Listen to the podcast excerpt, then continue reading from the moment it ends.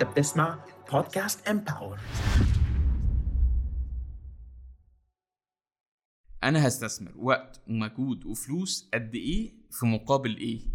ودي الحسبة اللي كنا مفروض كلنا اتعلمناها.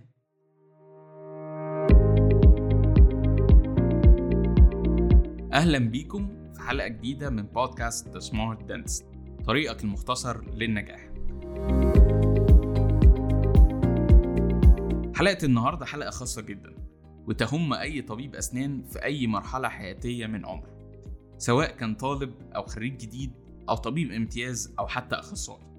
النهارده هتبقى أول حلقة نتكلم على positive action ممكن نعمله عشان نتخطى الفترة الصعبة اللي إحنا فيها دي. أنا عارف إن نغمة الحلقات اللي فاتت ممكن كانت تكون مظلمة شوية لكن لا بديل عن الحقيقة في هذا البودكاست فقررت أفرحكم بحلقة النهارده. لو انت لسه فاكر الحلقة اللي فاتت فهتلاقي فيه جملة أكيد مسمعة في بالك وهي إننا كأطباء أسنان اعتمادنا على مصدر دخل واحد شيء خطير وهايلي ريسكي حاليا. وهو ده موضوع حلقتنا النهارده والحلقتين اللي جايين كمان. إزاي ممكن ننوع من مصادر دخلنا كأطباء؟ طيب قبل ما نتكلم في أي تخصصات أو خطوات خلونا نسأل سؤال مهم.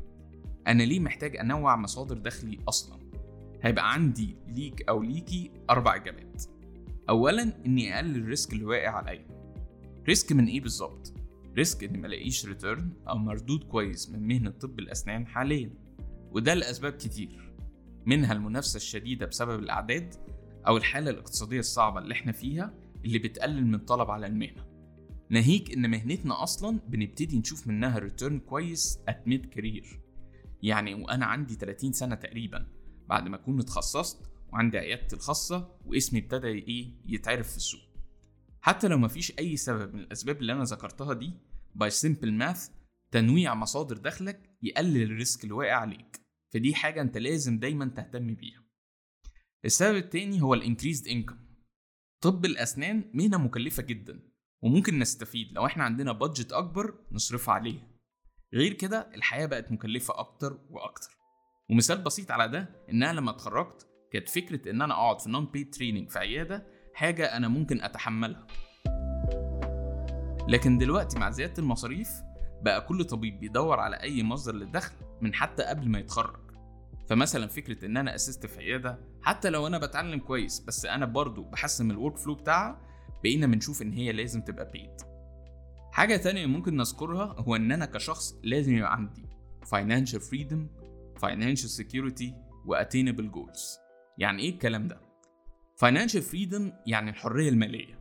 يعني مفيش حد يصرف عليا أبقى مستقل بذاتي وما استناش مساعدة من حد. Financial security معناه إن يبقى عندي أمان مالي. مبلغ متحوش في البنك. لو أنا عييت فجأة أو حصل لي ظرف ما بقاش عايش paycheck to paycheck أو من قبض لقبض. ومن الانكريزد انكم يبقى عندي attainable financial goals. حاجات أنا معينة عايز أشتريها أدلع بيها نفسي. حبيت أشتري عربية يبقى ده ممكن. حبيت أشتري بقى بيت أو شقة يبقى ده ممكن. لكن كم طبيب أسنان بيتخرج دلوقتي وشايف إن ممكن يجيب عربية كويسة within سنة شغل مثلا. أسيب لكم الإجابة. السبب الثالث هو ال self development أو تحسين الذات. في خبرة حياتية وعملية أنت بتاخدها من أي مجال في الشغل. كل لما الشغل يزيد خبرتك بتزيد وبتبقى أقوى وأشطر وال potential بتاعك بيكبر. خبرة زي إيه؟ خبرة مثلا زي في ال sales presentation negotiation time management إن أنت تحط goals لنفسك إن أنت تخطط كويس. دي حاجات أنت بتحتاجها في شغلك كطبيب حتى لو أنت مش واخد بالك منها دلوقتي. فلو أنت استنيت بعد ما تتخرج وتخلص امتياز وتدريب وتلاقي فرصة تقف في عيادة ويبتدي يجيلك مرضى وتحتك بيهم عشان تجيلك الخبرات دي فانت كده بتظلم نفسك. انزل واشتغل وهتتفاجأ بكمية الخبرات اللي انت ممكن تاخدها من أي career track وتنقلها شغلك كطبيب. السبب الرابع والأخير هو ال stability. كون إن يبقى عندك مصدر دخل لا يعتمد على التقلبات الاقتصادية أو أهواء المرضى بيديك راحة من التفكير المالي المرهق. التفكير ده بيستنزفك. وما بيسمحلكش إن أنت تفكر صح وتستثمر صح. فهتلاقي نفسك في ساقية متكررة من الدخل والمصاريف من غير أي end target محدد.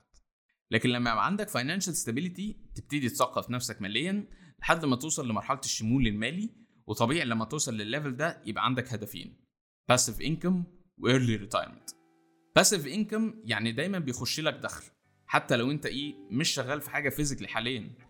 المثل ال most commonly used ان انت وانت نايم على المخدة بيخش لك فلوس في البنك. early retirement معناه ان انت إيه ت retire من الشغل بدري. ان انت إيه ما تفضلش تشتغل لحد ما يبقى عندك 60 سنة. لا انت ممكن توقف شغل عند 40 أو 50 سنة ولو نزلت الشغل ما يبقاش همك إيه الإنكم. انت بتشتغل عشان تحابب تشتغل. وهو ده النجاح بجد. لكن للأسف الثقافة دي مش عندنا. لا اتعلمناها من أهالينا أو معلمينا. فاحنا هنعمل حلقة مخصوص للموضوع ده. ونفهمك إزاي وانت طبيب ممكن تخطط لده وتبقى مستثمر من وانت خريج جديد ببادجت بسيطة جدا. أنا دلوقتي اقتنعت وبفكر في الموضوع بجدية. تنصحني بإيه يا دكتور طارق؟ أقول لك تخلي بالك من ثلاث حاجات. اولا failing to plan is planning to fail.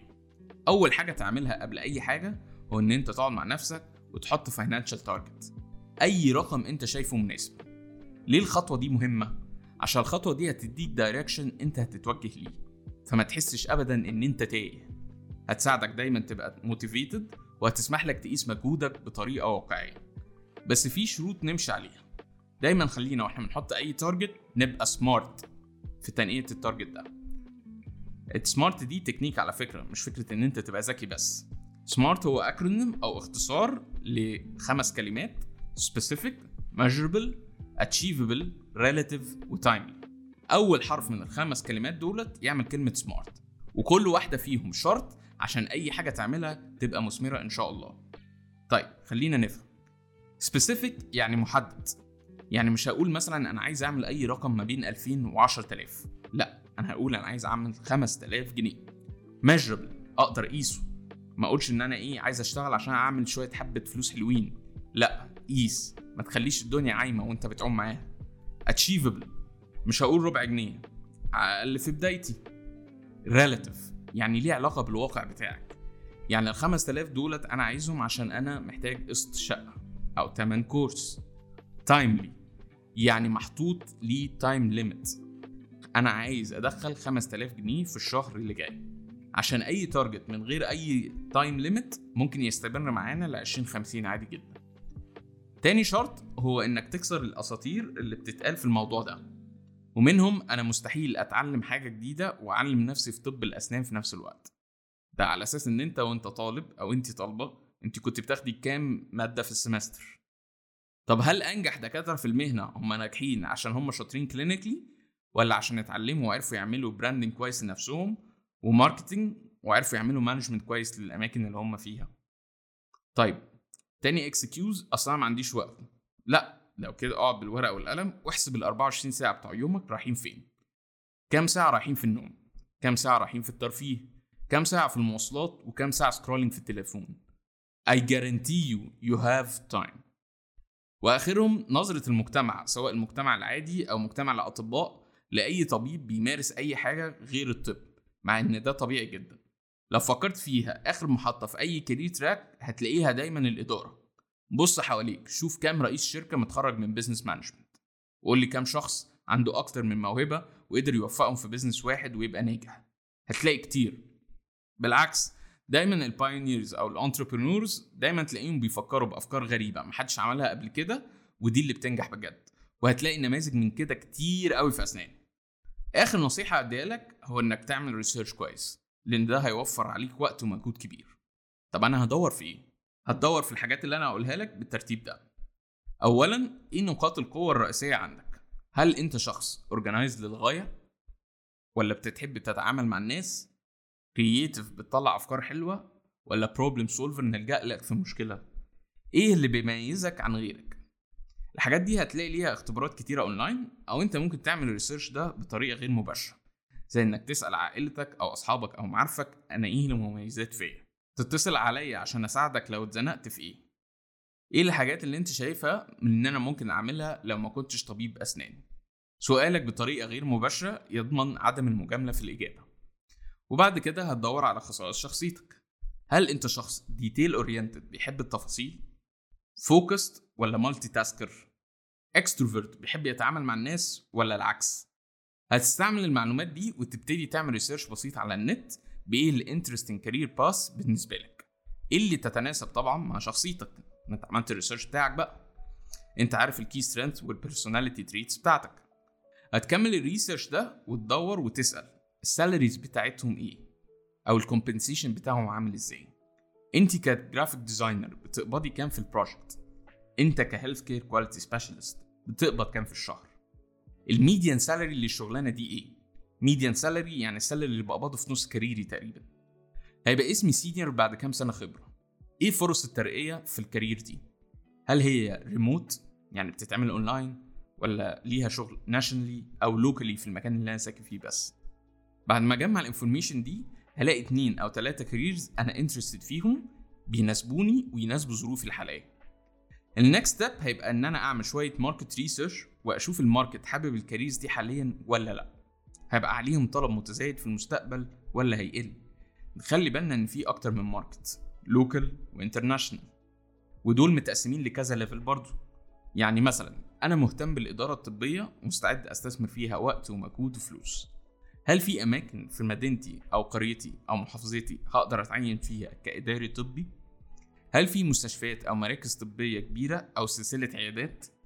الموضوع يختلف. لو أنا مثلا بدور على شغل ك freelance graphic designer ساعتها ال market بتاعي مصر كلها وممكن يبقى بره مصر أصلا لأن أنا بقابل ال client بتاعي اونلاين بشتغل له من البيت أو العيادة وبقبض ب bank transfer ومهنة زي دي داخلة في كل حاجة مطبوعة أو مرئية فعليها طلب عالي جدا. بعد ما اتاكدت إن ال career track أو ال tracks اللي أنا interested فيهم عليهم طلب وعندي فكرة عامة أنا هشتغل فين الخطوة اللي بعديها is very simple المهنة دي عشان أشتغلها أو أخش ال market بتاعها أنا محتاج إيه ك certifications أو خبرات؟ لو أنا بتكلم على salaried career فأنا غالبا بتكلم على شهادة. ولو أنا بتكلم على freelance يبقى أنا ممكن أبتدي بميني شهادة أو mini certification وبعد كده أحتاج أبني خبرة. ويبقى معايا إثبات في هيئة portfolio أنا بجمعه. وفي حاجات بتحتاج للاثنين هبتدي أحسب ال investment بتاعي. أنا هستثمر وقت ومجهود وفلوس قد إيه في مقابل إيه؟ ما هو أي مهنة أو venture في حياتك مفروض يتقاس كده حتى لو المقابل مش مادي. لكن في الحالة دي هو مادي طبعا ودي الحسبة اللي كنا مفروض كلنا اتعلمناها. لكن الثقافة دي ما كانتش موجودة عند أهالينا. لكن هي دايما لازم تبقى معاك لو أنت smart the next آخر حاجة هتعملها بعد ما تحسب ال investment بتاعك هو إنك تحط الخطة المستقبلية بتاعتك. ما تنساش تعملها على نفس طريقة SMART اللي اتكلمنا عليها من شوية. نكتفي بهذا القدر في الحلقة دي عشان ما نطولش عليكم وممكن نبتدي بالخطوات دي ونجهزها في الأسبوع ده عشان في الأسبوع اللي جاي هنبتدي نتكلم عن إيه ال ideal traits أو الصفات اللي المفروض تكون في ال career الخاص بيك ال side career يعني ونكمل باقي ال steps دايما بنتمنى لكم يوم سعيد ومستقبل أفضل بإذن الله.